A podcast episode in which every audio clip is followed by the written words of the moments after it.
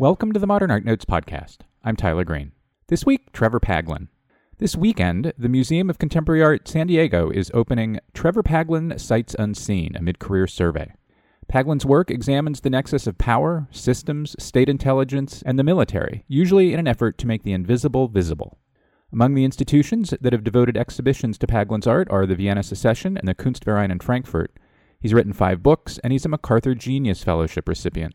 Paglen is at MCASD's downtown location through June 2nd. It was curated by John Jacob and organized by the Smithsonian American Art Museum, which published the show's terrific catalog. Amazon offers it for 37 bucks. On the second segment, Kimbell Art Museum curator Nancy Edwards discusses The Lure of Dresden, Bellotto at the Court of Saxony. The exhibition features one time Canaletto studio hand Bernardo Bellotto's extraordinary, broad, yet detailed view paintings of Dresden, where he was the court painter from roughly 1748 to 58, and its environs. The exhibition is on view in Fort Worth through April 28th. The excellent and extremely readable catalog is available from Amazon for $33. Finally, if you haven't given us a five star rating and a review on iTunes or in whatever podcatcher you use, please do. It really, really helps us attract new audiences. Also, if you use Pandora or Spotify, please know that we're among their podcast listings too. On to the show. Trevor Paglen, after the break.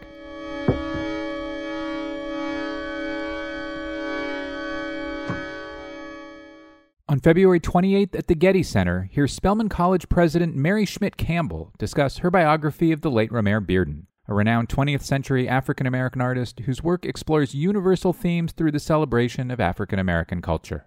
A book signing follows this free talk. Learn more at getty.edu/360. The Nasher Museum of Art at Duke University in Durham, North Carolina presents Pop America, 1965 to 1975, the first exhibition to present a hemispheric vision of pop art. Visitors who know and love pop art for its engaging imagery will rediscover pop as a verb, a strategy for communicating powerful content throughout the Americas. The exhibition shows how Latin American and Latino and Latina artists made a significant contribution to this artistic period. Pop America features nearly 100 works by a network of Latino and Latina and Latin American pop artists connecting Argentina, Brazil, Chile, Colombia, Cuba, Mexico, Peru, Puerto Rico, and the United States. Pop America is the culmination of groundbreaking research by guest curator and Duke professor Esther Gabara. The first ever Sotheby's Prize was awarded to Pop America last year. On view February 21st through July 21st at the Nasher Museum. Visit nasher.duke.edu. The Hammer Museum in Los Angeles presents Alan Ruppersberg, Intellectual Property 1968 to 2018. This major retrospective offers a chance to experience the pioneering artist's work in unprecedented breadth and depth. Ruppersberg's first comprehensive U.S. survey in over 30 years, intellectual property includes more than 120 works made over the past 50 years, from early assemblage sculptures and photo works combining text and image to drawings and collages.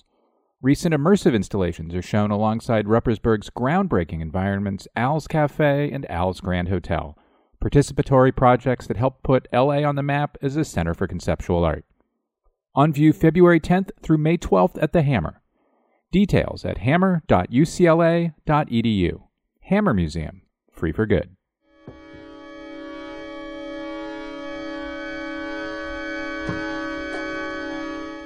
And we're back. Trevor Paglen, welcome to the Modern Art Notes podcast. Thank you so much for having me. It's great to be here. I'd like to go back to kind of the very beginning of of your your practice to pictures, at least your mature practice, pictures you made that update the pictures of Timothy O'Sullivan, pictures that you made where he made them that refer to his pictures but that aren't uh, rephotography. You're adding to O'Sullivan's places, not necessarily his compositions places that add your own interests in making the modern techno military state visible. Were those O'Sullivans a kind of pictorial starting place art historically, or were you more interested in them as a kind of early intrusion of the American mechanisms of state into the inner reaches of the American continent? Yeah, definitely much more the latter. So for me, looking at the photography, like Western photography in general, like particularly again O'Sullivan, um, Muybridge was really important there as well. Looking at the ways in which space is, on one hand, being conceived of and being imaged, but also that relationship between between a kind of colonialism and image making, you know, particularly in the West, and of course that the ways in which those photographers were attached to military survey apparatuses, you know, on those surveys, basically. And so, to me, it's a it's a kind of conceptual jumping off point, and the question then becomes, what about that moment and what about that project rhymes today? You know, what is that project today? And so by going to some of those landscapes and, and photographing them again, I, I think about it, I think about when you're making art that you're having multiple different kinds of conversations on different axes. One conversation, of course, you're having is with, you know, all the people that are alive today, but the other conversation that you're having is with your ancestors, basically. And thinking about what did a particular place look like at a particular time and how does that look now and how do we learn something about the present by showing the different ways of seeing that develop historically and of course those ways of seeing are completely bound up with forms of power and technology what, what have you i guess that, that for me is is the project you know if we go and look at Pyramid Lake, you know, what does that look like now? What, what if we go to Shoshone Falls? What, what does that look like now? You know, what if we go to Yosemite? What does that look like now? And so that's really where that comes from. And by the way, I've, I've revisited those kinds of landscapes over multiple different bodies of work. Actually, you know, I've photographed them with you know reconnaissance satellites, but more recently, I just did an image that is actually really close to a rephotography piece of the O'Sullivan's uh, Karnak Ridge. You know, so actually Mark Klett was really kind enough to tell me where it was. and so I, had spent years looking for that damn thing and couldn't find it. and then finally broke down. I was like, okay, man, can you just give me the GPS coordinates? You know, and and that that one is done. Then it made, made the image and it's then processed through software that we actually built in my studio to allow us to see how images are interpreted by different um, computer vision algorithms. So the, the final piece is a you know a big image of, of the, O'Sullivan's Karnak Ridge, but then seen through some computer vision algorithms that would, you would use like in applications like a self-driving car or a guided missile, that sort of thing. So again, very directly thinking about what was that photographic apparatus of the 19th century and what what is that now you know it's kind of fun beyond the images that Mark Klett produces in his rephotography projects or or the work that Mark Ruwedel does in his you know encyclopedic encyclopedic cataloging of places in the American West named for hell that that you know you have that Mark Klett story, and, and and for me, when I was working on a book about Carleton Watkins, I was trying to figure out where Watkins had made a picture, and I couldn't figure it out from maps and all that. And I finally dawned on me, why don't I just email Mark and ask him because he was there. And so it's interesting how there, you know, we, we we think of the visual information as being the work, but there's also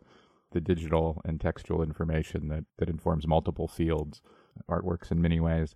So if if those O'Sullivan pictures were more a conceptual starting point than an art historical starting point, well, I guess I see them as the same thing, basically. So um, I guess I, like those images to me have a specific art historical meaning, which is of course just a historical meaning. At the same time, and I can't see those things as being entirely distinct from each other. You have spoken of early survey photographers such as O'Sullivan as being, quote, intelligence gatherers, which I think is exactly right, of course. And your work addresses what might be called their successes. They're having gotten to somewhere and made visual evidence of that somewhere in a way that was useful to the state or to science or, or to another system. Quite often, I mean, going back into the 1830s, those photographers and the surveys to which they were attached failed. So, for example, my, my favorite example is John C. Fremont, who you know takes these famous expeditions across the West that, who when he writes them as books with his wife Jessie Benton Fremont, really motivate and direct a white nation west or the white part of the nation westward. you know, so Fremont would take daguerreotype making equipment on these surveys, but wouldn't learn how to use it, for example, right? And would just carry it around the West.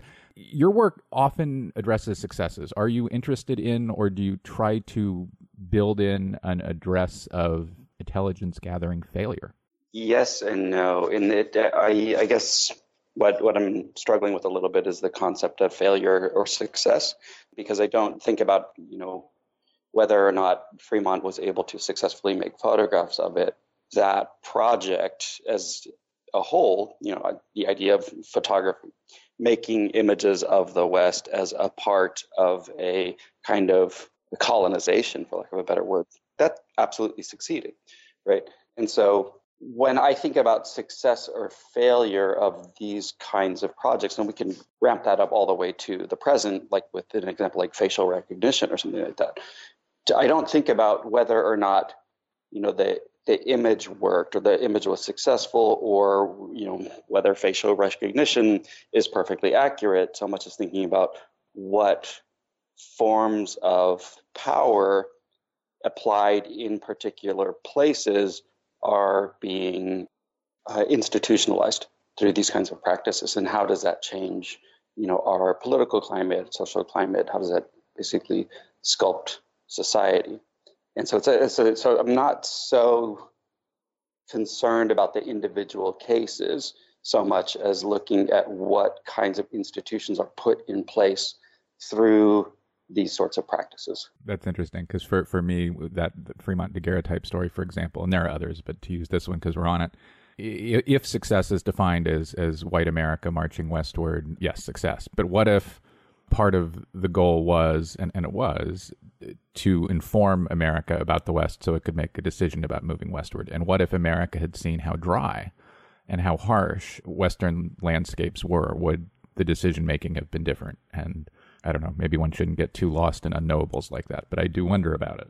They certainly knew there was gold out there. So once they got all the way out there, yeah. Uh, and Fremont, of course, ended up running a gold mine in 18 in Civil War California. Related to some of these issues we're talking about, you have spoken at length repeatedly in the past about how truth and the audience trust is at the core of, of your work. That was also true of O'Sullivan and the survey photographers in the 19th century. It was important from kind of general humans, but even to courts of the period, that wet plate collodion prints were made at a one to one ratio, which meant that they were, which meant to audiences of the time that they, those pictures were perceived as being truthful because of that one to one negative to print relationship. Is there an analog in your work to that perceived veracity of the one to one relationship in 19th century prints? My first instinct is to say no, like not at all. Like in the sense, like I really don't care about and and actively would resist the idea that there's any relationship whatsoever between an image and some ideology of objectivity or something like that. In other words, I, I think I would be very far on the other side of that having said that, when I talk about truth, I don't mean that in, in, in, a kind of capital T way in terms of what is actually in the image. I guess what I mean by that is having a commitment to looking and to going out and actually engaging with whatever that you're looking at in a, in a really deep way and trying to start with the assumption that the world is actually far stranger and more interesting than any imagination that you are going to have of it before you've done the work you know? So i guess what i mean by that on one hand when i talk about establishing trust with a viewer that trust is trying to cultivate a cultivate some consistency around the idea that an audience can trust me that I've done the work, right? And that and that like and that I'm not just making this stuff up, that this isn't a conspiracy or, or what have you. And I think that on one hand, and then on the on the second hand, there's a, a that's a it's almost kind of like a methodological commitment, you know. Uh, and it's something that I've really carried me with me for a long time. You know, I think when, when I was a much younger artist, I was starting to look at things that had you know political or social significance and thought to myself if, if i'm going to use these kinds of materials and i'm going to wade into this water the work that i'm doing should be as rigorous as as anybody really you know it should somebody who's an expert in a particular field should be should be able to look at my interpretation of it and say yeah that's right. Or that the work would be at a high enough level we have a conversation about it and why i'm doing it in a particular way that i am. And so i guess that's like what i mean is that uh, that i think that by spending the time and putting the effort into the research the the bet that you're making is you're going to ha- ultimately end up with a much more complex and hopefully informative take on whatever it is that you're looking at. And besides, if conspiracy theory nuts really want to go crazy on you, all they have to do is point to your being born near Fort Meade, where the NSA is, and they can they can they can go from there. sure. Another big focus of your work, especially in recent years, has been surveillance and the relationship between the state, surveillance, and power. That's related to making the invisible visible. So it's, you know, maybe it's like a 75% degree turn from that. There is, I think, within post war art, a much richer art history around surveillance than there is around some of your other work. You know, going from, say, uh, Bruce Nauman and his studio forward, for example, right?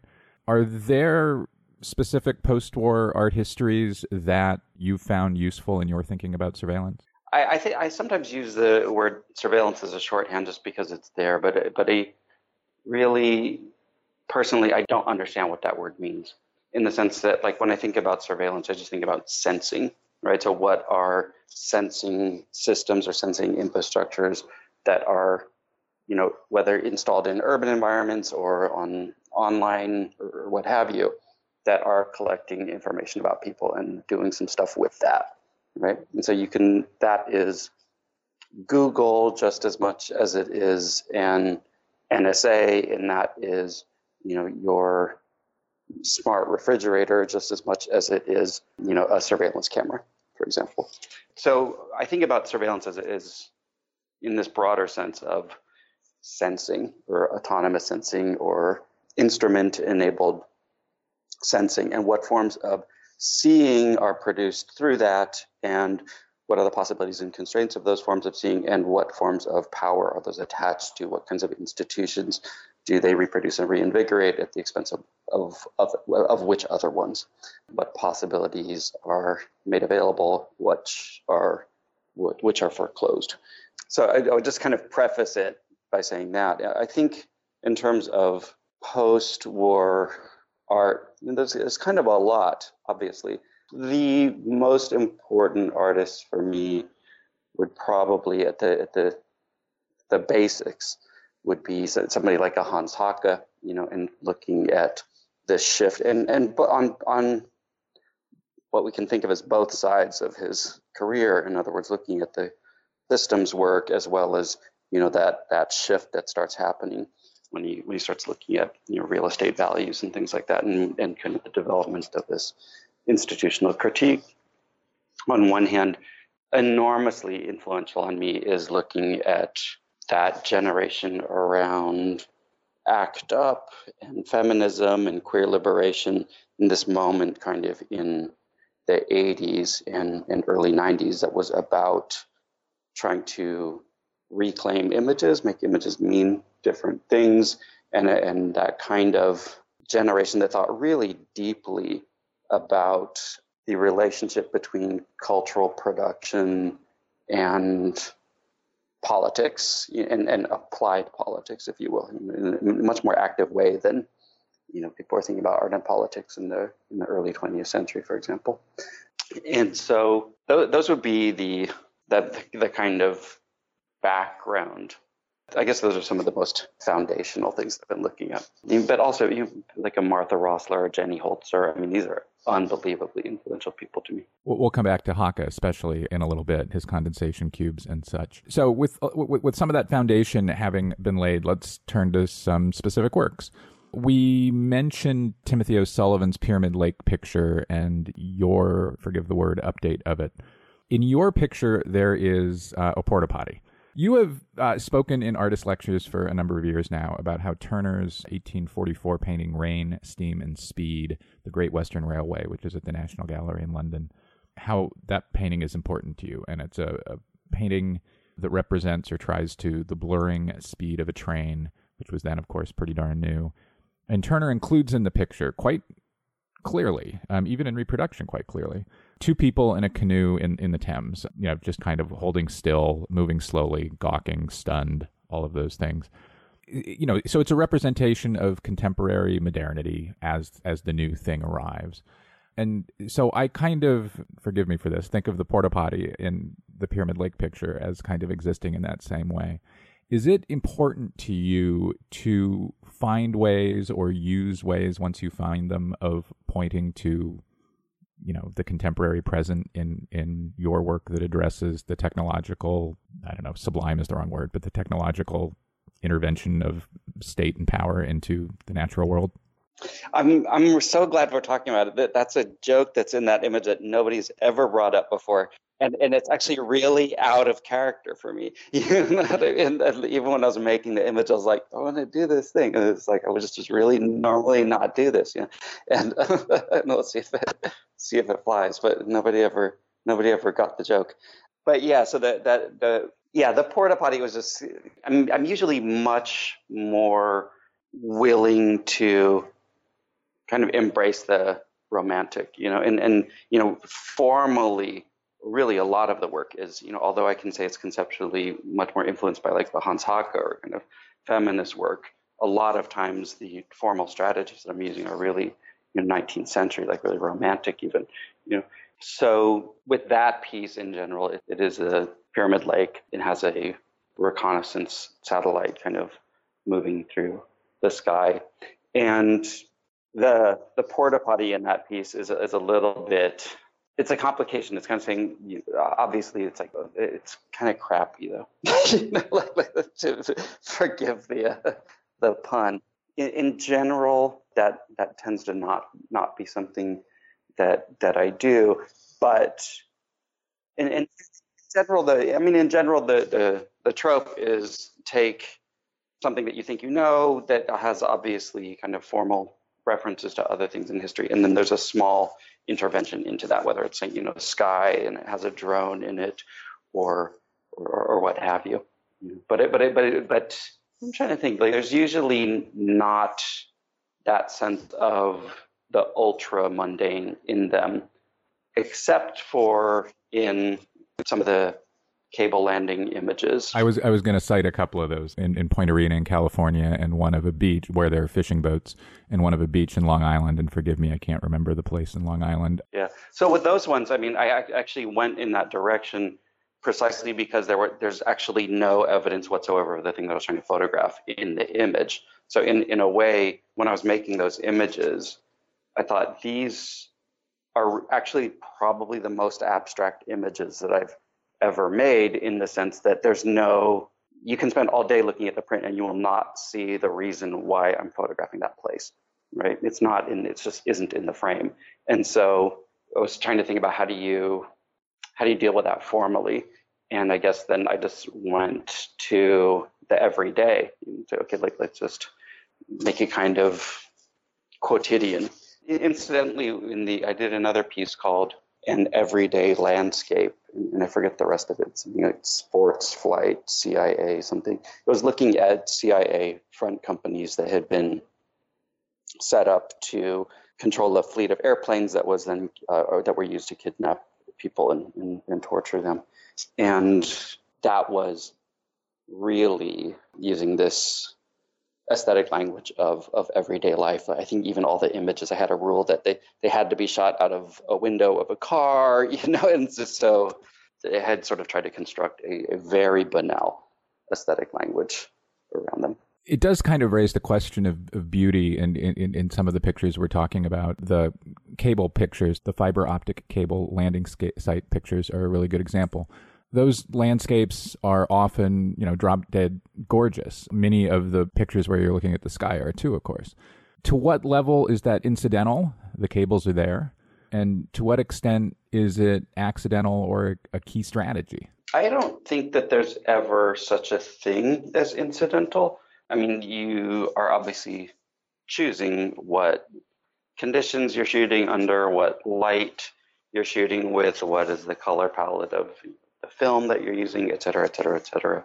But referring back to the earlier point about you know what is this relationship between objectivity and photography and you know just it kind of one of my pet peeves is when people ask it oh well is that what it really looked like? And i'm like what, what it really looked like? But your eyes are highly relativistic in terms of how they experience color in the first hand you know? So like there's there's no even your eyes don't have any kind of consistent correlation between you know the frequency of photons that they're taking in and what you're perceiving but so in and so the, there's so I think the so first part of your answer is that there there's never a necessary correlation between an image that you make and and a, a place that you're making the image. Right? You, those are huge decisions that you're making very consciously.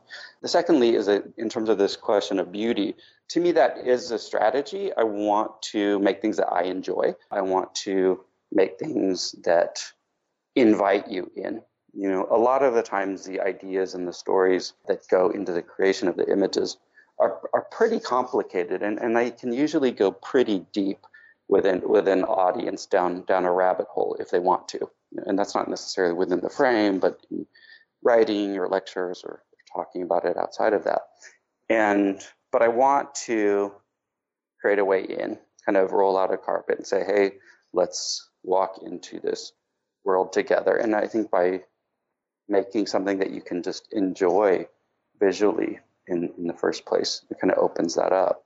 And I guess for me, the other the other side of it is that there's no I don't have big opinions about like the ethics of beauty or this or that. You know, I, I think it is beauty is not even really a thing. you know, there's just what stuff looks like. You know, and you can you know, try to give people a reason to look at something or not. You know?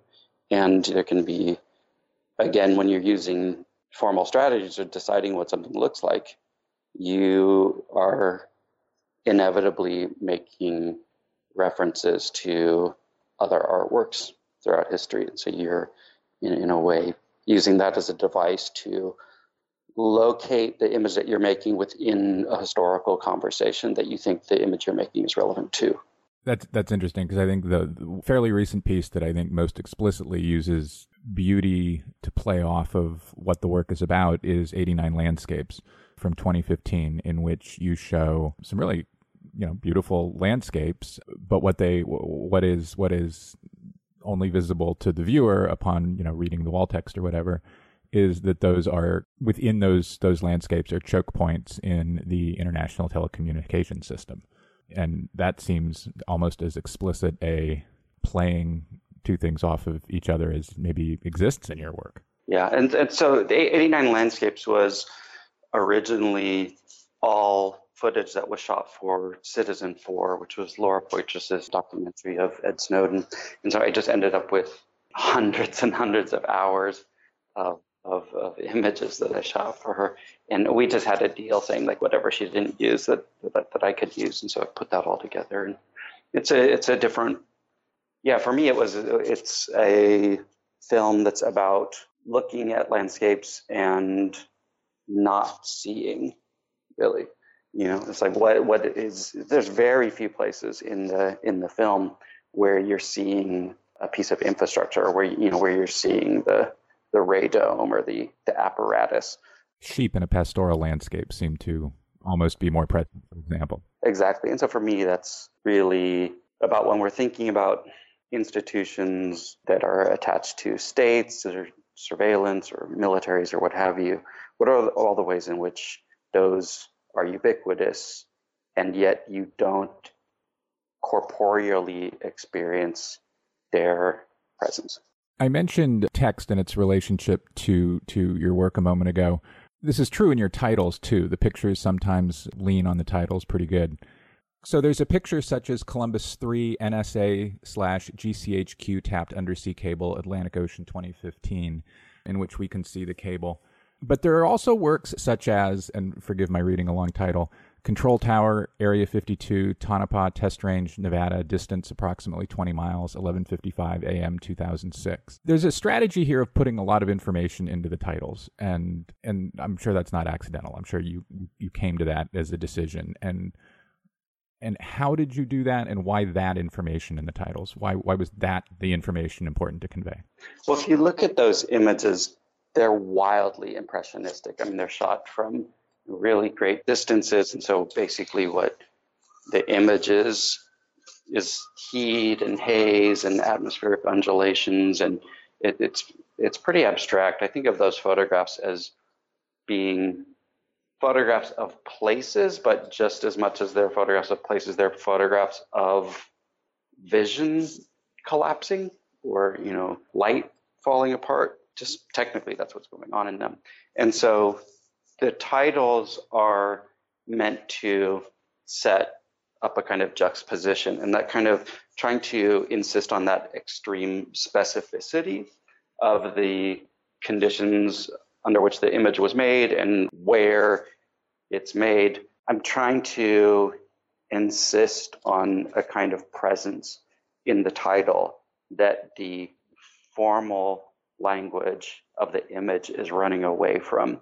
Right, so I'm, I'm trying to make a claim and then run away from that claim at the same time. And for me, setting up that tension between proposition and then questioning the proposition is characteristic of what I think a good or kind of successful Trevor Paglen image is in, in some cases. You know, um, but it's a strategy that I use a lot. You know, is just is trying to set up that dialectic.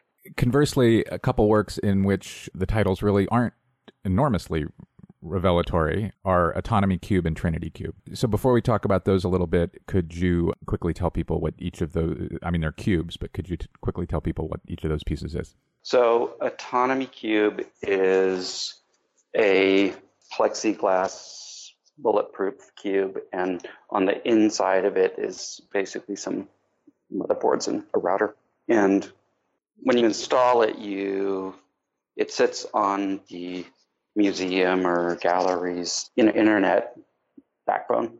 And it does a couple things. The first thing that it does is it creates a, a Wi Fi hotspot that anybody can use called Autonomy Cube. And it takes the traffic of, of everybody connecting to that Wi Fi hotspot and routes it over something called the Tor network, which is a volunteer run network that's designed to anonymize internet traffic and anonymize the location of people on the network.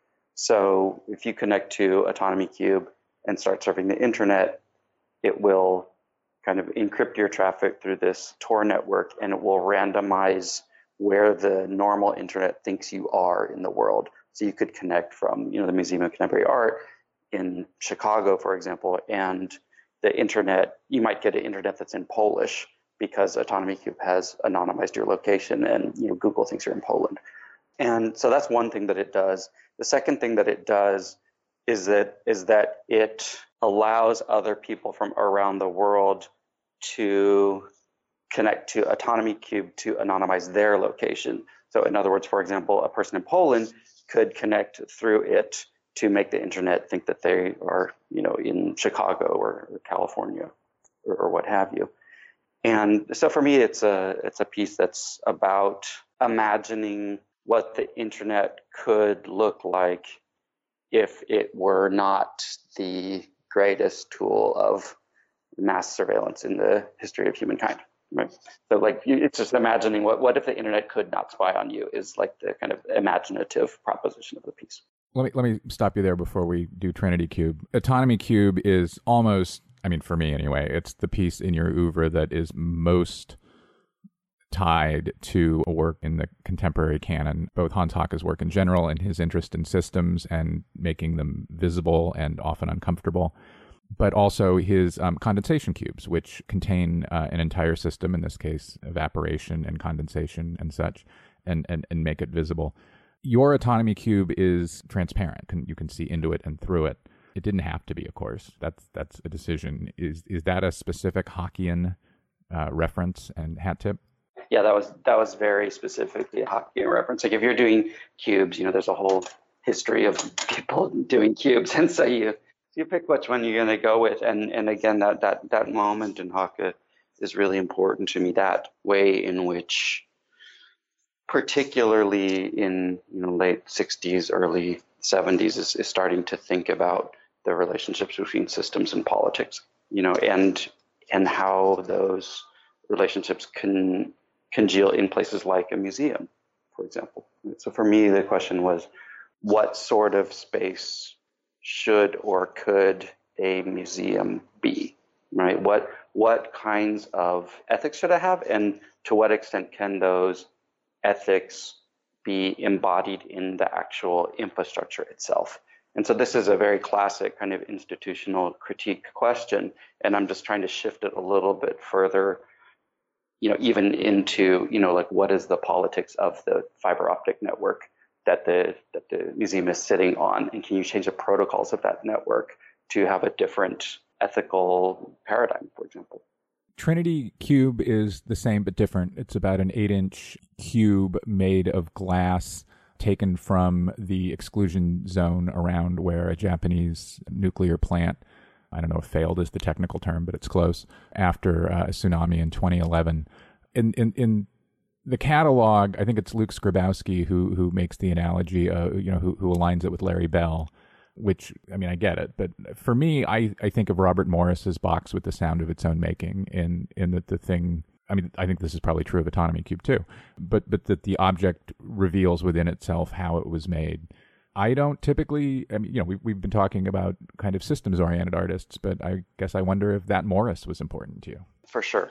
So, the, and thinking about that, and Autonomy Cube is a little bit like this too. That's, I mean, the joke is, I mean, the, the word autonomy is, is a joke, and that what some people don't get and get really mad at me about. But anyway, but but yeah, so for me, the, the Trinity Cube, so it, it is made out of glass from the nuclear disaster in Fukushima, but the core of it is actually made out of glass from New Mexico, glass called Trinitite, which was when they set off the first nuclear weapon in uh, 1945. Atomic weapon, but yeah. It was so hot that it turned the surface of the desert in New Mexico into a kind of glass that's mildly radioactive, and, and that, that glass is called Trinitite.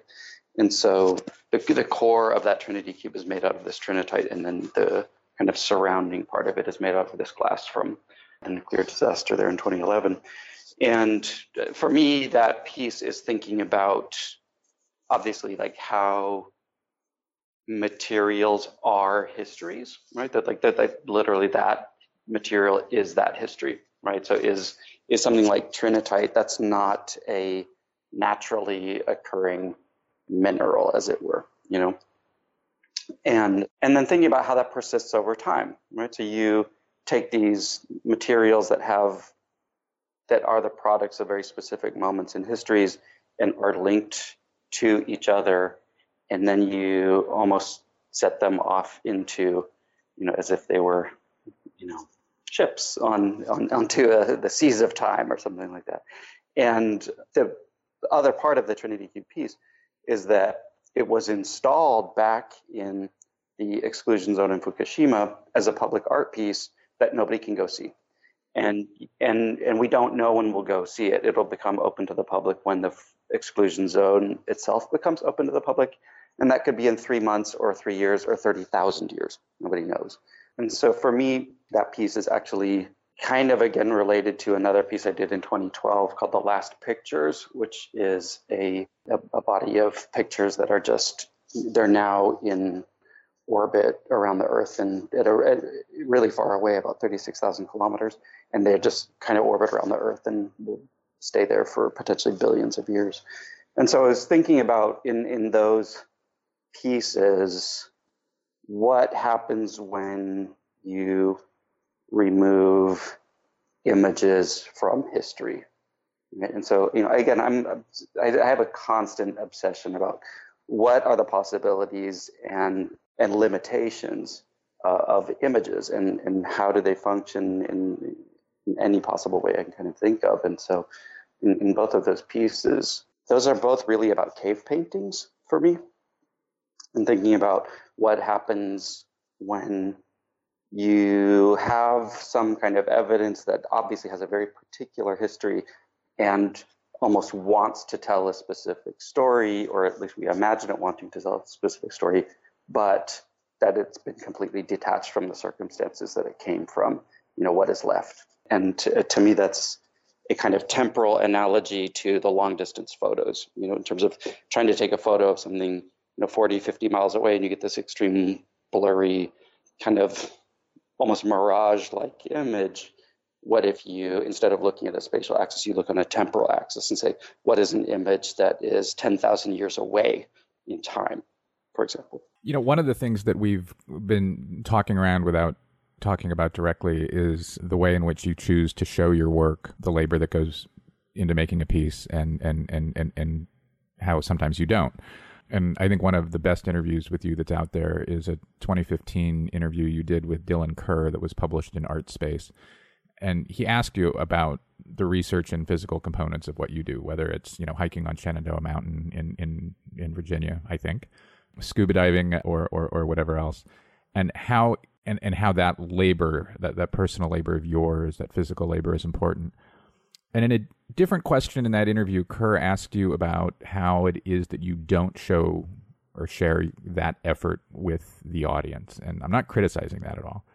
But that's it, that's that's a pretty common conceptual strategy from the 1970s on for the artist to let the audience in on the labor and why the labor is important and how the labor resulted in the piece. And I'm curious as to why you mostly choose not to show your work in that regard. You're you're using and mining conceptualist strategies, but leaving that part of what early conceptualists did out. I think that a lot of the things I'm trying to do is distilling things. Right? So I'm kind of thinking about like what is the bare minimum that I need to say to get the point across, and then and and then not add anything to that. Particularly if I'm making you know artworks that are going to be in institutions or in public spaces or what have you.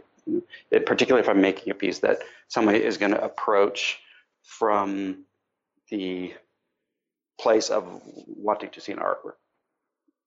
I think I do show the labor in lectures, you know, in, in talks and in, in some of the writing, you know. So I think for me, when I think about the broader practice of, of the, the overall the overall the meta work, if you will.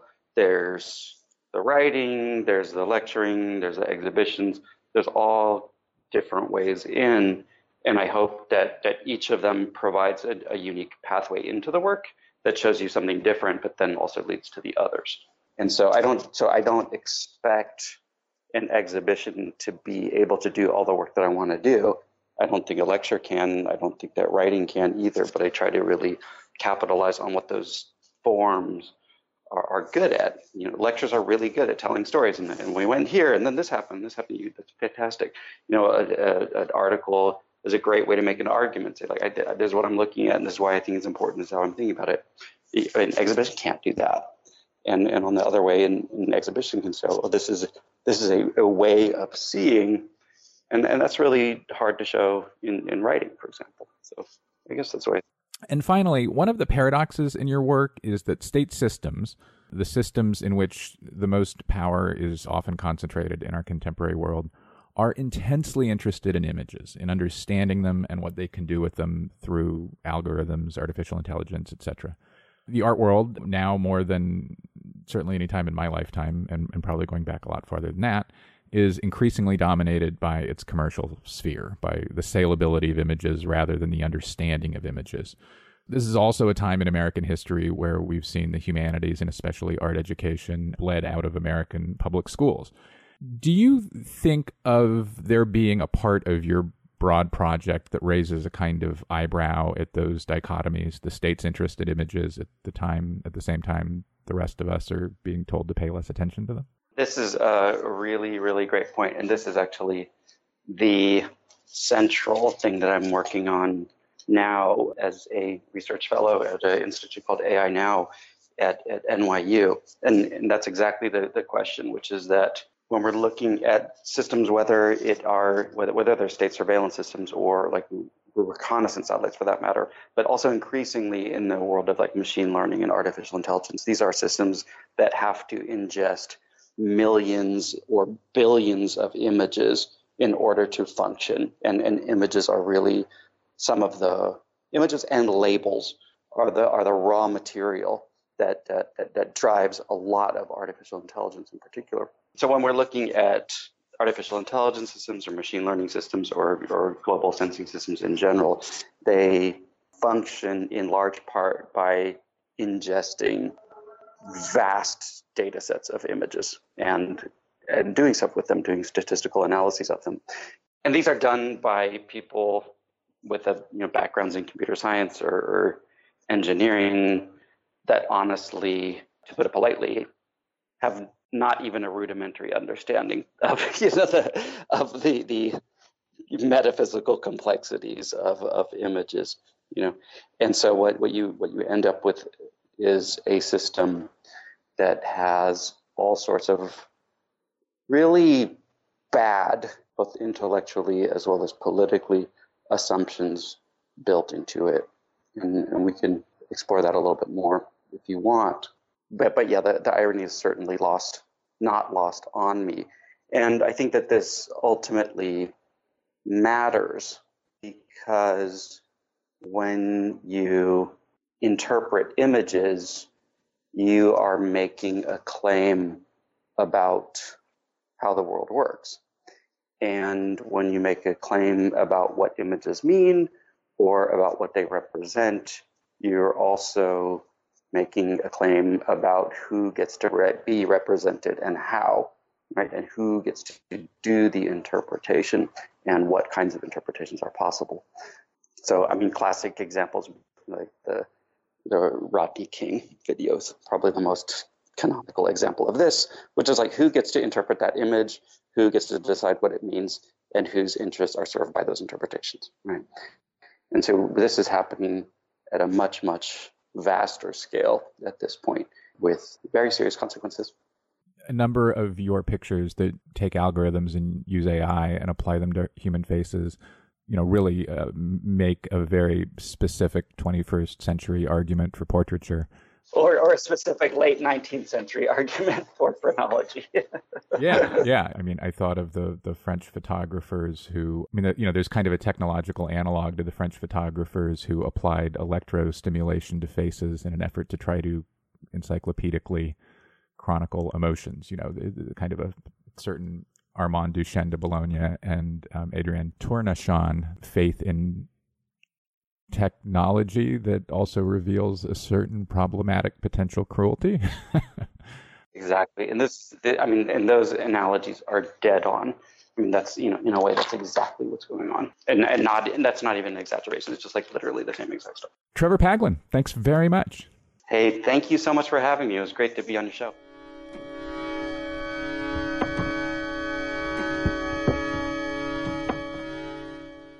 In John Waters' Indecent Exposure, the trash auteur behind Pink Flamingos and Hairspray shares 25 years of his visual art. The blockbuster retrospective features more than 160 provocative and wickedly funny works born from Waters' personal obsessions with celebrity, crime, and lowbrow culture. Don't miss your last chance to catch this exhibition at its second and final stop, the Wexner Center for the Arts at The Ohio State University. It's on view through April 28th alongside the photography survey Peter Hujar, Speed of Life, and a new site specific mural by Bay Area artist Alicia McCarthy. For more information, go to wexarts.org. The Nasher Sculpture Center, presenting Sterling Ruby Sculpture through April 21st. Experience nearly 30 sculptures that include monumental works from poured urethane to ceramic collages weighing hundreds of pounds to soft sculptures incorporating inexpensive fabrics dyed in Ruby's studio. This range of media straddles the line between high and low, fine art and craft, luxury goods, and common necessities.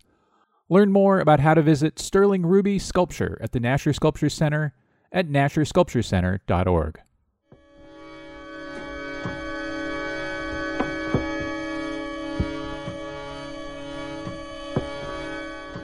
Welcome back. Next up, Kimbell Art Museum curator Nancy Edwards.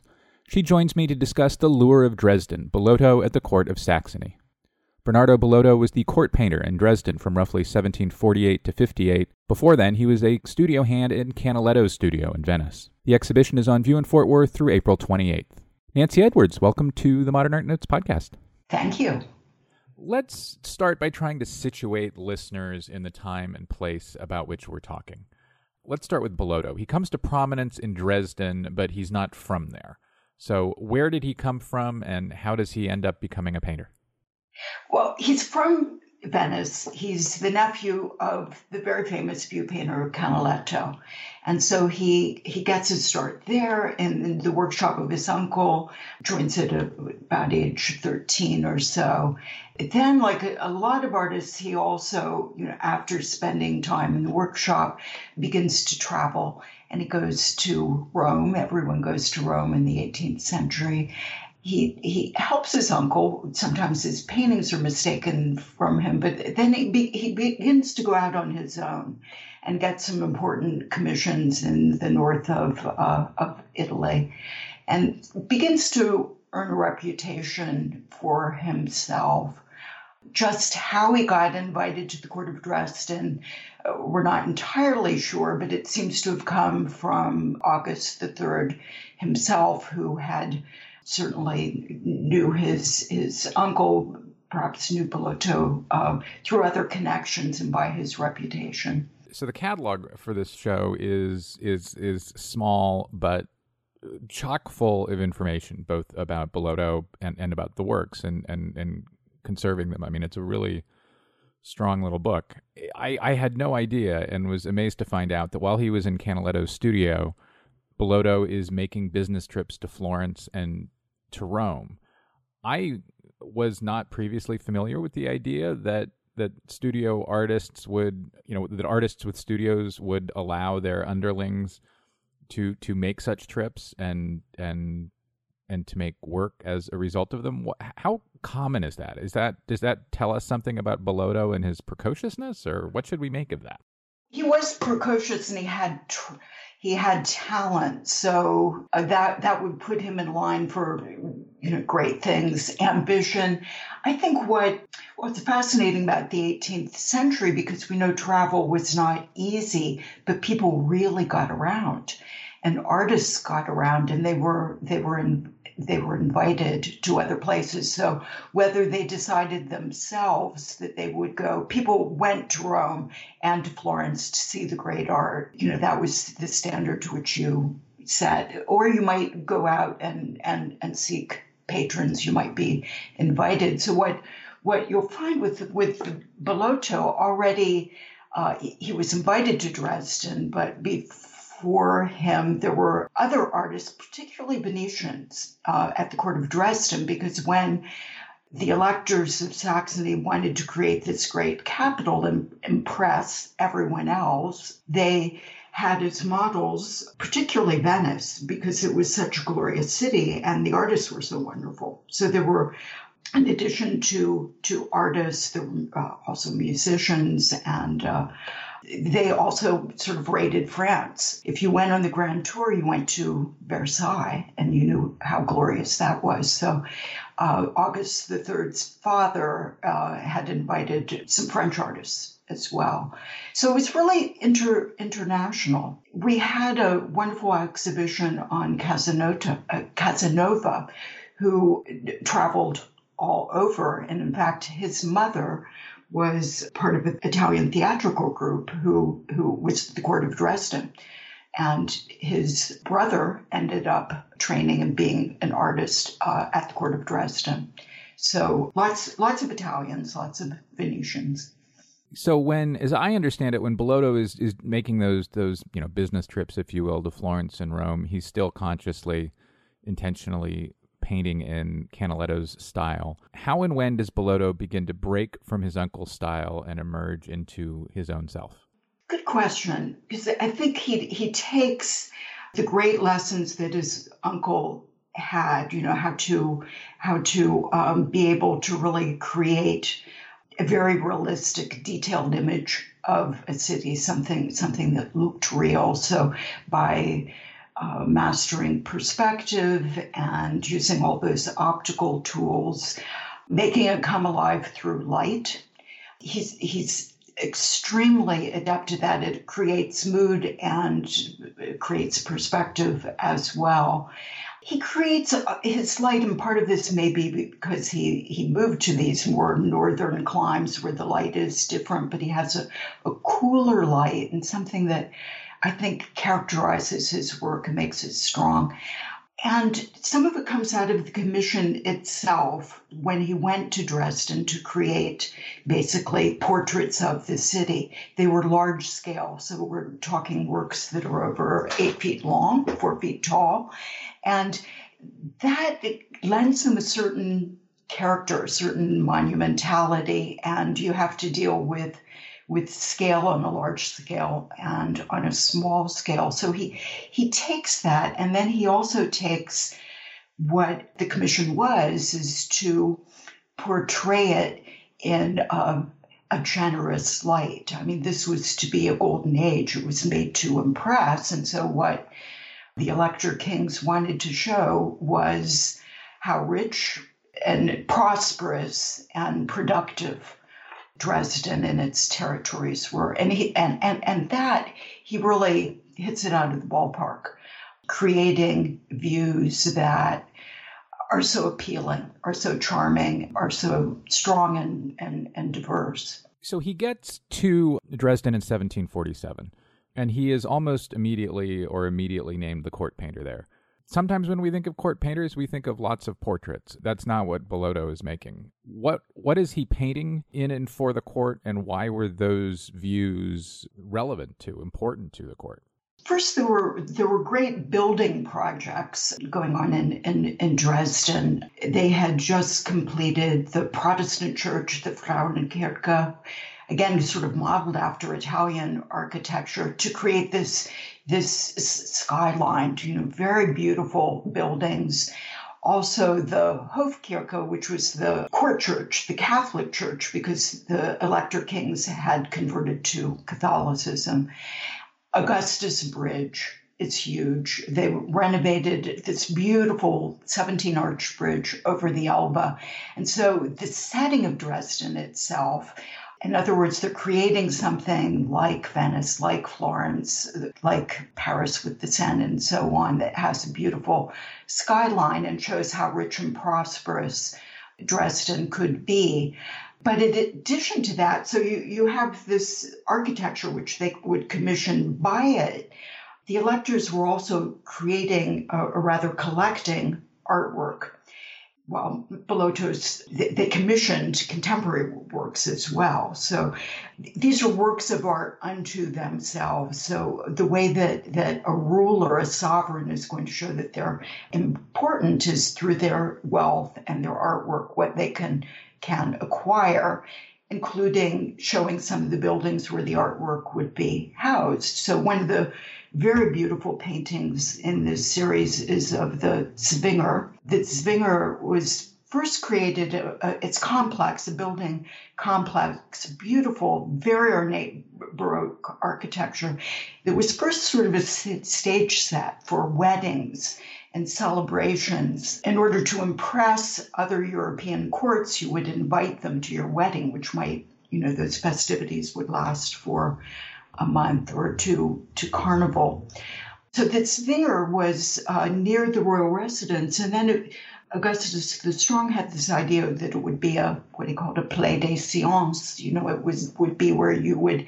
This is the age of the Enlightenment. You would have the sciences, so uh, zoological specimens, mathematical instruments, and so on, as well as your porcelain collection and uh, your Kunstkammer, those precious objects, jewels, things like that that you commissioned. Yeah, the Zwinger is a moat. Yeah, it, features prominently in, in one of the paintings in the show. We'll have it on manpodcast.com.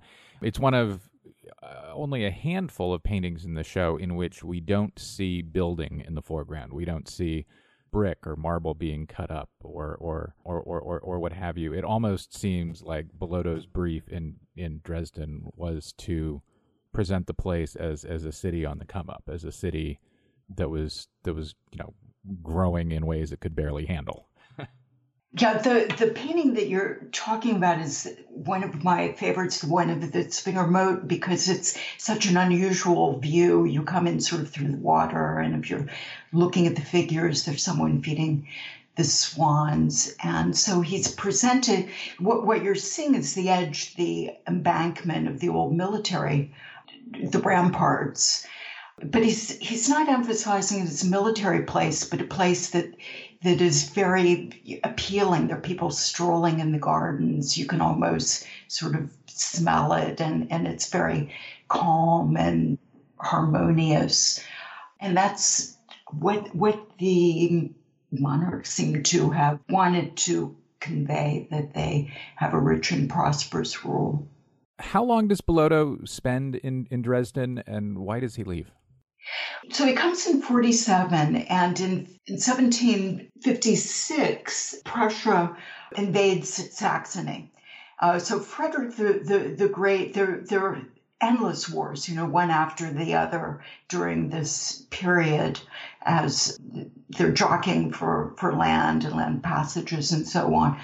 And so Dresden is taken. Uh, they take the city back again, and August the 3rd leaves, and eventually Bellotto leaves too. And then in 1760, Prussia bombards Dresden, and it's it's really horrible. They one of the churches is burns, and with it 400 some houses, including Bellotto's own. And when he comes back several years later, he's found that he, he in the meantime become immensely wealthy there's an inventory that was found recently that shows he had his own paintings collection and uh, he had a huge library. He was learned. He had a thousand books. He had all this printing equipment. So he lost all of that. And shortly thereafter, the king dies and the prime minister dies, the king's son dies. So he has no, no patrons. In the meantime, he'd gone to some other courts, and when he tries to get his bearing, in Dresden again. It's it's really very very sad. There's an academy, and he's a little bit out of taste in the period, so he gets a a job as a teacher of perspective. And, and he stays for several more years in Dresden before he moves on. And he thinks he'll go to Russia because he's heard that Catherine the Great is hiring artists, but he stops in Poland along the way and, and then becomes court painter to the new king of Poland. The electors of Saxony are no longer the the uh, monarchs of Poland, so he starts the next phase of his career. Yeah, he was he was a traveling man. Kind of a, in in the later years in Dresden, he makes a number of of land, urban landscape or suburban landscape paintings of the I guess you would call them the towns around Dresden. I guess they're not quite suburbs, but sort of. So why would those why would paintings of towns like Pirna have been of interest to his his his his courtier pals in Dresden? Those are beautiful paintings. They sort of show another side this more, uh, several of them bucolic, uh, restful, peaceful. I think he's trying to show the extent of his territory, and Pirna represents it. It's this wonderful setting where uh, there's a, a fortress, Sonnenstein Castle, at the top of a hill, and one of the views shows uh, it from across the Elbe. So you, you see the Elbe, and you see the boats, and and um, you see these blocks of sandstone that I think you referred to before. This region, Saxony was was uh, prosperous because they had so many minerals, meaning iron and copper and silver, but also sandstone that was used to build uh, all, all these works. And also vineyards. So he shows people working the vineyards in these views, and he shows sort of the, the shepherds and the cows and so on. So it's showing the extent of his reign. In fact, in several of both in the one of the Dresden views and and the Pirna views, you see these landmarkers or milestones. They're in the shape of an obelisk, and some of them are, are dated. And the one for Pirna says Pirna. So that was part of a survey so that you could show the extent of the land. It was basically the postal routes. So it's the whole of the sovereign reign in a way. And I think they would have complemented often these views were done in in pairs where you might see sort of city life and then country life and it's this whole idea of of good government you know not just in in the city but in the the territory too where they derived a lot of their wealth you mentioned the the blocks of sandstone. Um, one of the paintings in the show, Pirna from the Posta Hills, shows the town on the left hand side of the canvas and uh, in the foreground on the right and in shadow. It shows what kind of looks like a former quarry that has been converted into vineyards. And the detail is really detailed. How unusual was Bellotto's interest in, in this kind of intense detailing, and how did it distinguish, or maybe not distinguish, him from from his mid 18th century peers? I th- think that you know th- these these small details you find them in other view paintings, and sometimes they call them staffage, and you get the idea from that that they're they're they're sort of conventional, they're contrived, they're there for the sake of scale or something, but. Uh, Bellotto's these little details are glorious. They're some of the favorite parts. Uh, a lot of us are taking using our phones and getting these close views because they're you can see what a great painter he is and and how quickly he could do these I, I love the way he uses light throughout the work. So he uses often a morning light, an evening light. He intensifies it. They're long shadows. But for the figures, often you'll see just a stroke of white, and it'll be on the back of a white shirt or on the front of a stocking or, or and he is able to capture kind of the body language of someone and often they're gesturing. They may be relaxing. They're varied. They're really fun. It's almost like um, i think of Bellotto's paintings as being almost more cinegraphic uh, where you've got to zoom. You know you're looking at the whole thing and then you want to keep zooming in to look at these details that have so much information not just the figures, but also something like the wall, moss growing on the wall, or the color on the stone as it varies. And there are these endless details that are sort of the joy of painting. And I, th- I think he's just better at that than almost anyone else. You mentioned the light in his paintings. There's also, and, and, you know, this is a Venice thing, of course, but he also, you sense humidity in the paintings. You know, these are all river towns you sense that the river is present in the air in a, in a, in a really marvelous way. So, what kind of shape are are these paintings in today? Are they how how how do we see them compared to how we think perhaps they might have been seen a couple hundred years ago? There's a really interesting essay in the in the catalog by the uh, conservator who has been working and studying these paintings. And um, one of the things she remarks about is is the history of these works are so interesting because they were delivered as they were completed to to the king, but they weren't displayed. And presumably the room wasn't ready yet. They were waiting for this whole cycle, and then this terrible Seven Years' War uh, happened. So they were put into storage about 70 years or so before they were, were finally put on view. And in the meantime, they suffered a bit. You know, that said, for something that's this long, they are in, in, in good shape, but anything this old, you know, the uh, colors colors change. There's some interventions. They're varnish that can yellow. So some of the paintings have been conserved. There are a lot of them, and they take a long time. They're huge. They're really huge. like a year. So they can't do them all. I mean that that that you know it can be a life's work, but they also study them really carefully to try to figure out how he painted them because that in itself is really fascinating to think how you could make something this meticulous such as whether he'd used a camera obscura and how carefully he'd planned out the canvases before you know actually picking up a brush and the, the, the essay on conservation in the catalog is by Sabine Bendfeldt, and boy, did I learn a lot and have fun doing it. Finally, just for fun, what's your favorite painting in the show and why? Ooh, that's a that's a hard one because I've got a lot of them. I I like the, I've talked about the details. I, I, talked about the one with the moat. That's one of my favorites. There's a pair that shows uh, the cityscape is the Hofkirche being constructed, and there are people out in the square, and you see some figures bowing. And I like the way he captures the figures from behind. There's sort of family in European dress with a child doffing his hat, and then there are a pair of Polish men doing the same. And there's a carriage, and when you look really closely, it's the king inside.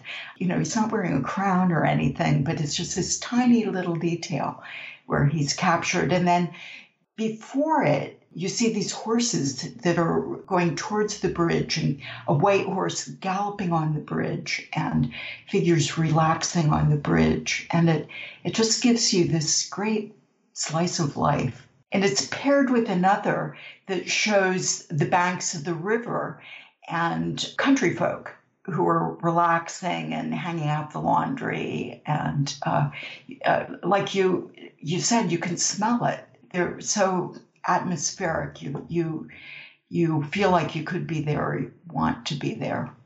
Yeah, you can see they've diverted a bit of uh, the river to do in which to do their laundry, which is which is a fun little detail. And in the picture of the church under construction, the figures that are bowing are right on the edge between shadow and and sunlit ground. So it's almost the first place you'll. I mean, I I, th- I think the eye probably goes to the river first, but it's almost the first place the eye goes is that that line between sun and shadow and then the narrative of the painting unfolds which is all kinds of fun. We'll have them both on uh, on manpodcast.com nancy edwards thanks so much. You're very welcome. That's all for this week's show. The modern art notes podcast is edited by wilson butterworth special thanks to steve roden who created the sound for the program the Modern Art Notes podcast is released under a Creative Commons license. Please visit Modern Art Notes for more information. Thanks for listening.